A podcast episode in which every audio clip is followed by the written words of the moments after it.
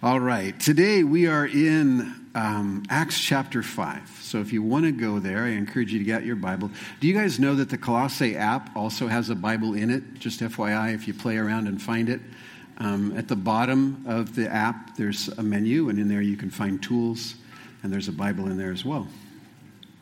I'm going to read from the NIV, and uh, we are going to cover primarily the story of Ananias and Sapphira. So let me pray. Father, we're grateful that we can always meet you in the scriptures, that you, you, uh, you live there, that your Holy Spirit is there, and that when we read and when we think and meditate and, and ask you, you teach us, and so we ask you to teach us now. Let us understand the important, critical message that you have in here, we pray. Uh, help us obey what you want us to do in Jesus' name. Amen. So we need a little bit of backstory. So I'm going to start reading in chapter 4, verse 32. So, and we've been here before. All the believers were one in heart and mind. No one claimed that any of their possessions was their own, but they shared everything they had. With great power, the apostles continued to testify to the resurrection of the Lord Jesus. And God's grace was so powerfully at work in them all that there were no needy persons among them. Kind of a utopian experience. So, all of the people, all of the Christians that were together were taking care of each other, and, and everybody was doing great. And they were being ministered to by one another. And the leadership, notice in, in particular, was being filled with power. And they were preaching that Jesus Christ was alive from the dead. And then uh, here's a particular thing that happened. It says, From time to time, those who owned land and houses would sell them. They would bring the money from the sale and put it at the apostles' feet, and it was distributed to anyone who had need. Joseph, a Levi from Cyprus, uh, whom the apostles called Barnabas, which means son of encouragement, sold a field he owned and brought the money and put it at the apostles' feet. So uh, the believers at this time didn't have much of an eschatology about what was to happen now. They only knew that Jesus had ascended out of their sight, and they knew from the scriptures that he was now seated in the heavens in another dimension with the Father in a spiritual dimension, an invisible dimension, and that's where Jesus was reigning. And the believers were left to wait for his return with no schedule, with no time. In fact, the apostles even asked when Jesus was saying goodbye to them, you know, is it now? Are you going to come now and set up your kingdom? So they had no idea. So they're still living with this giant question of when does Jesus come back? And when does the next phase of the work of God come into being? This phase where life as we know it will change dramatically. And so, this idea of needing to save or own property for retirement or for the future, there was no sense that was necessary anymore. So there was this radical economic change for the whole church that said, hey, we're not waiting for 10 years from now or 20 years from now. Let's just make life um, good for everyone now. And so they were tending to meet together every week, even daily, and they were selling their assets that were just for savings or for the future or for inheritance and using the money today for everyone to be debt free and to be stress free and to be fed and to be cared for. Uh, sounds pretty idyllic, right? I mean, wouldn't it be wonderful if we had an economic system like, like the Old Testament had, where every seven years some changes were made, and then every 50 years you did this complete reorg of your money, where you all got back the inheritance that you were given from day one as a family, and we just started over.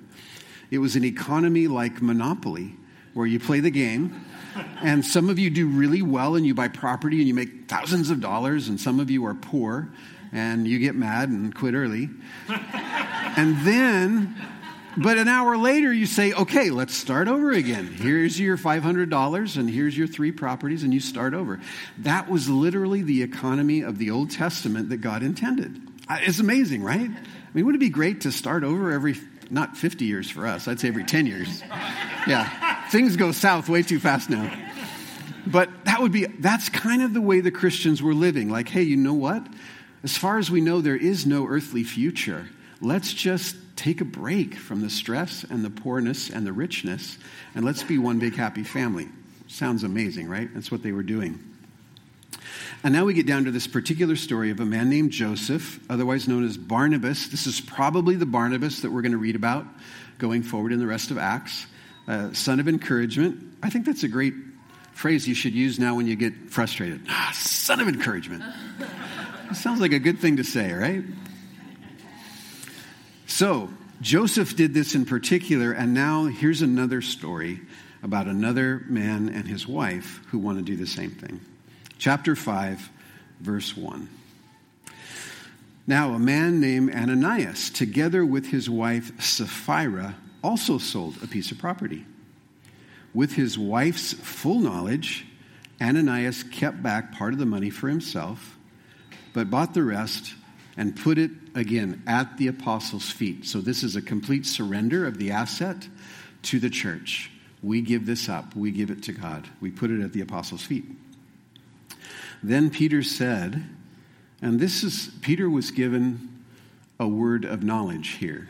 So no one told him except the Holy Spirit, here's what's happened. Here's what's happened. This is what this man has done. So Peter says, Ananias, how is it that Satan has so filled your heart that you have lied to the Holy Spirit and have kept for yourself some of the money you received for the land? So God has told, and the Holy Spirit has said to Peter, This man is, is lying to you. He's telling you he sold his property for $2,000, but he didn't. So Peter shares this word of knowledge. And he says, Didn't this belong to you before you sold it? And after you sold it, wasn't the money at your disposable, a disposal?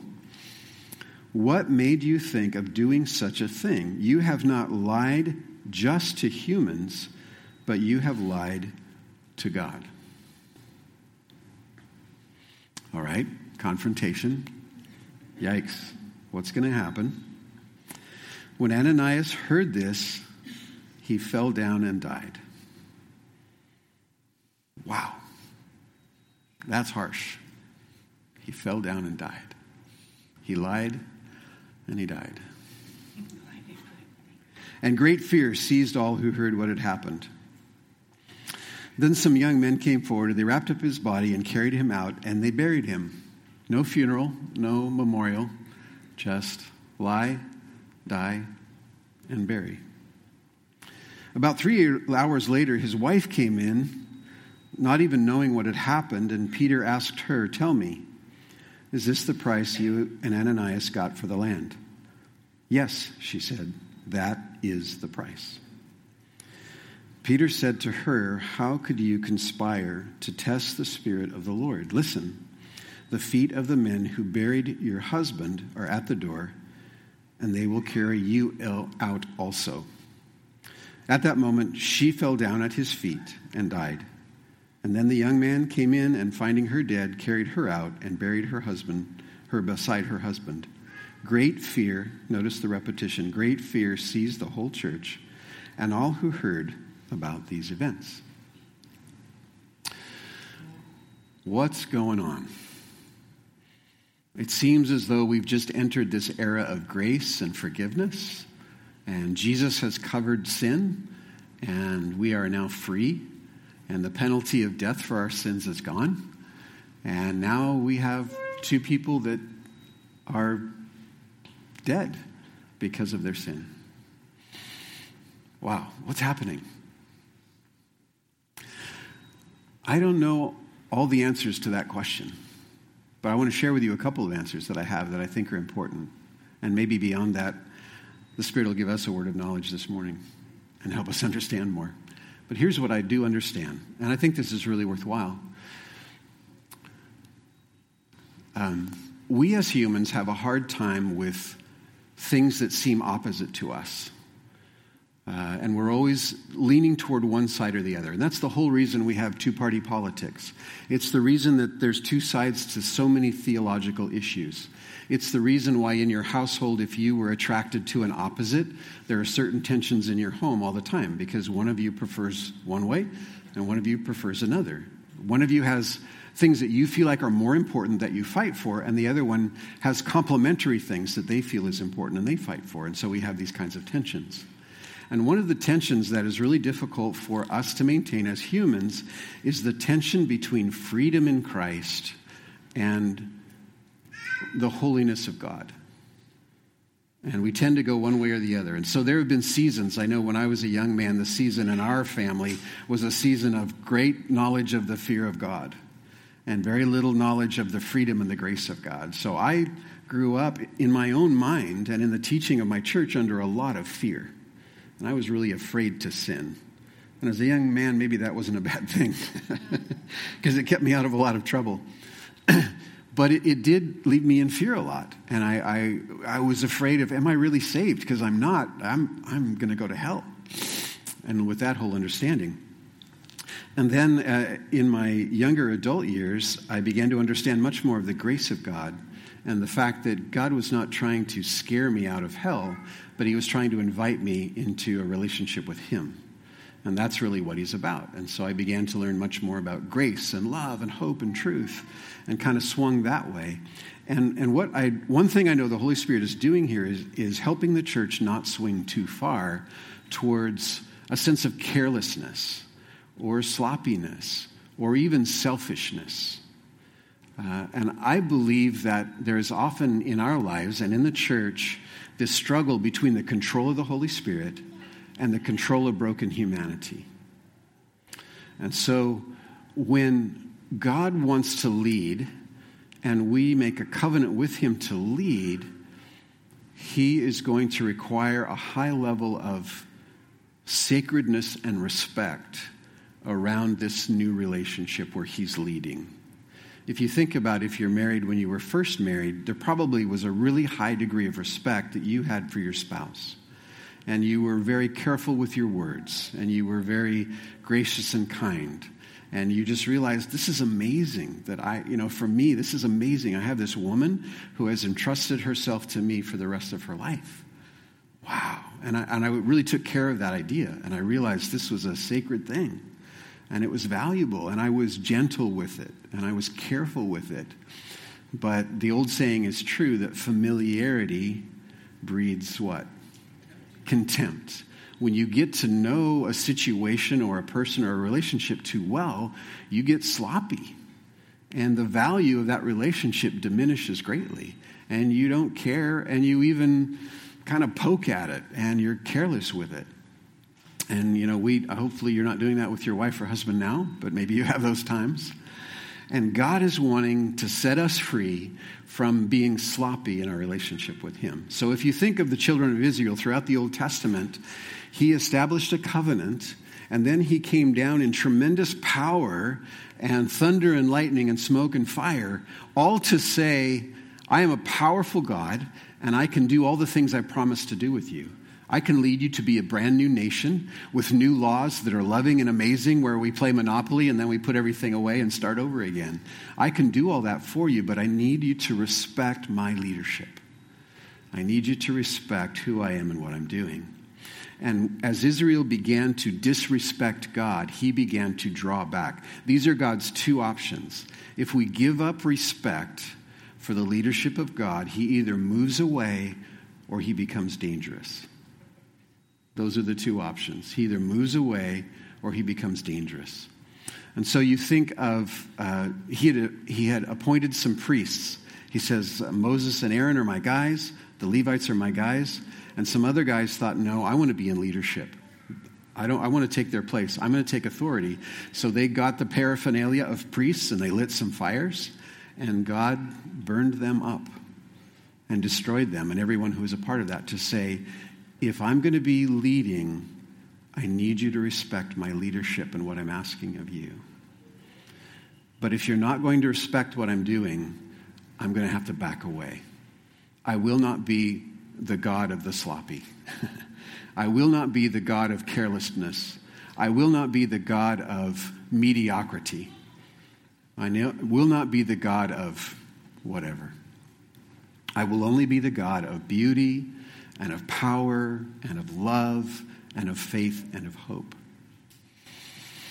And so I believe we have here a demonstration of God saying once again, I am in authority, and you see my authority in the apostles, and we're doing wonders and miracles, and love is happening in the body, and faith is happening in the body, and hope is happening. And I need you to respect my authority. And Ananias and Sapphira didn't respect it. They said, Here's an opportunity for us to have it both ways. We're going to tell everyone we sold this piece of property, just like Joseph Barnabas, and we're giving it all to the church. Look at us. But they also kept some back. And the point wasn't that God is asking for 100% of their money. What was God asking for? Honesty. He says, This property was yours to keep or give. That's not my issue. When you sold it, you got cash for it. The cash was yours to keep or give. I'm not demanding your cash. But when you come before the apostles and you say to them, we have sold a piece of property and we are now giving to you all that it is as a sacrifice to God, God says, No, I will not tolerate that lie. I will not tolerate that dishonesty. It starts there and then it just increases and increases, and everyone runs around looking for their own piece of glory and looking for their own way to create their own kingdom within the kingdom of God. And God will not share his kingdom. And so he, he takes this stand and he says, I can't tolerate that. And he makes an example not only for the church in Jerusalem, but for the rest of the history of the church to say, this is how critical it is for me. And so, in that economy, uh, for me, there's a little bit of understanding that if he sacrificed the life of one man and one woman for the rest of the world going forward to, to help us understand, maybe that helps us understand the cost of these two losing their lives. I don't know. That, that's God's thing and I have to respect what he does. Let's keep reading, and then I'll talk about what this means for us. Verse 11 of chapter 5 says, Great fear seized the whole church and all who heard about these events. The apostles performed many signs and wonders among the people, and all the believers used to meet together in Solomon's colonnade. No one else dared join them even though they were highly regarded by the people. Nevertheless, more and more men and women believed in the Lord and were added to their number. And as a result, people brought the sick into the streets, laid them on beds and the mats, so that at least Peter's shadow might fall on them as he passed by. Crowds gathered also from the towns around Jerusalem, bringing their sick and those tormented by impure spirits, and all of them were healed. So, what we see here is a restoration of the authority of God, and so the power continues to be present, and this amazing work continues to happen. What does this mean for us? I believe that we regularly experience a minimum of the presence of the Holy Spirit and the power of God in our lives because of natural carelessness and natural minimal respect for God and what He does, and a, nat- and a minimal obedience to the Scriptures that we have become very familiar, and there's a little bit of contempt there. And so there's a lot of our own will going on and a lot of our own life being lived. And, and God has graciously stepped back a little bit so that we can live. but as we talk about and as we pray toward this ask that God would come closer to us as a church, that we would be filled more with the Holy Spirit, that we would experience more of the power of God to change us and to change other people, that we need to um, realize this truth and commit to one another to move to a higher level of respect for God and for people. If we want God to come closer, we've got to give him that space and give him that respect and that reverence and that honor to come closer. Does that, does that make sense? Do you resonate with that idea? maybe, maybe not. Yeah, okay. Something to think about for sure. But here's what I think that means. We, um, I know God would love for us to value one another more highly than we do. I think there's a level of casualness, and I think in, in some ways we could kind of take or leave each other a little bit. Like, you know, the, there's a lot of us don't know a lot of us in the room, but we've been meeting for one, two, or even three years. Um, and I think God calls us to not be that disassociated, but actually to be more connected, to be more aware. Um, I think too that we, because we don't know each other very well, we make some conclusions about who's who and about how valuable one person is than over another person in the group. And, and maybe because we depend on each other without being deeply related to each other, like in kids' ministry, you, you depend on some people you barely know to take care of your kids. But in that lack of relationship and that dependence, it would be easy to assess who you like or don't like watching your kids or how well they do it. But, I, but in there, I think there can be a disrespect for that person as a child of God who's giving up a Sunday to take care of our children so that we can be together and we can learn. And that could be, I think, one of these places where there's a lack of respect and reverence for people created in God's image who we don't yet know very well. Uh, we're not valuing them maybe the way that we need to. I would say, too, the space in which we worship is as sacred as we believe it is. So if we come together with a bit of a sense of, you know, do we see this as a memorial or as a remembrance uh, with some nice things that we can do and a spot that is kind of relaxing and comfortable? Or is there, or do we have faith that God would come really close as we worship Him and believe and listen and wait?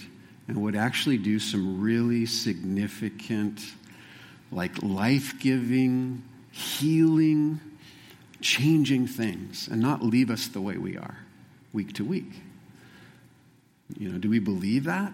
And do we, do we want that? And if we believe it and if we want it, that calls for a certain degree of respect in the way that we show up, that, I sh- that we show up ready, um, that we show up having gotten our hearts in a place of reverence and, and peace, you know, and, and even, even something as small as, as showing up on time. Um, if, if this is a valuable time and we're meeting God here, uh, why be 10 minutes late for God? and I, this is an awkward conversation to have, but I want to make a connection between small choices and attitudes and the church and the power of God and what God wants to do. I think in some ways we miss the blessing of God because of the smallest things. Like I lied about how much I paid for some property. Seems small in what happened. But um, I so believe in what I'm saying that I just want to ask you what does it look like for you to respect the leadership of God? And to respect the power of the Holy Spirit and to respect the presence of Jesus Christ. What does that mean? What does it look like? And on the one hand, I want to warn against, I don't think it looks like heavy somberness and dourness and, you know, coming in like this and just, oh God, please don't be mad. You know, that's not what we're talking about. I think that within the church, there's a place for lightheartedness and humor and joy. But I think there's also a place to say, why do we tolerate endless anxiety in our own lives? Uh, why do we tolerate a broken relationship? You know, is there someone in this congregation who you're starting to have a less than healthy relationship? And do you go week to week leaving it that way? Because I think the scriptures say don't do that.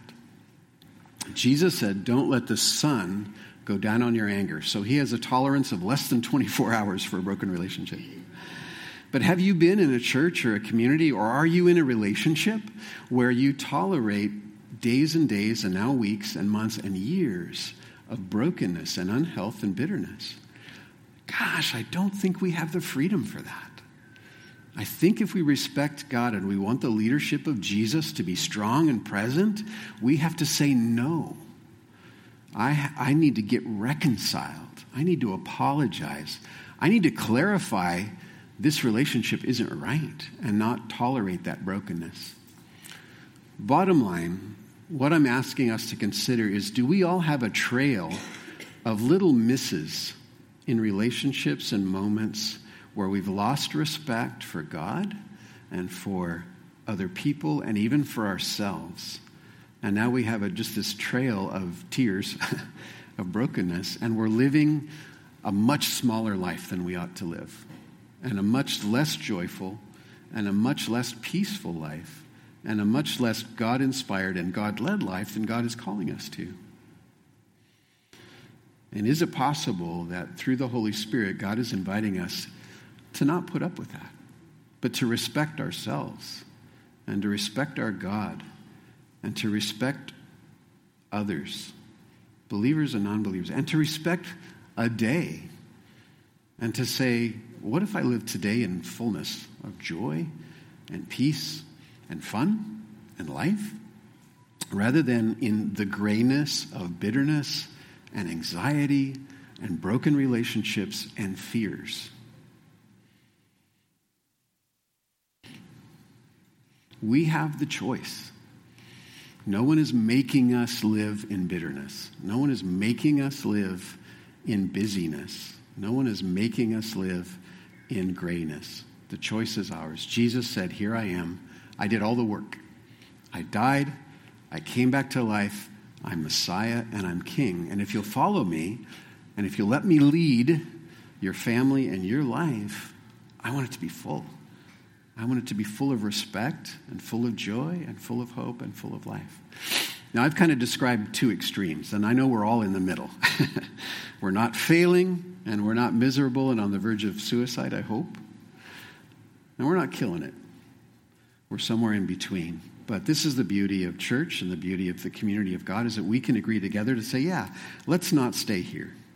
Let's not just keep piddling around with eh, life and contempt and familiarity. Let's move on. Let's move on to a purer set of relationships. Let's move on to a deeper experience of worship. Let's move on to powerful prayer that leads to powerful change in our lives. This is the call of Acts chapter 5.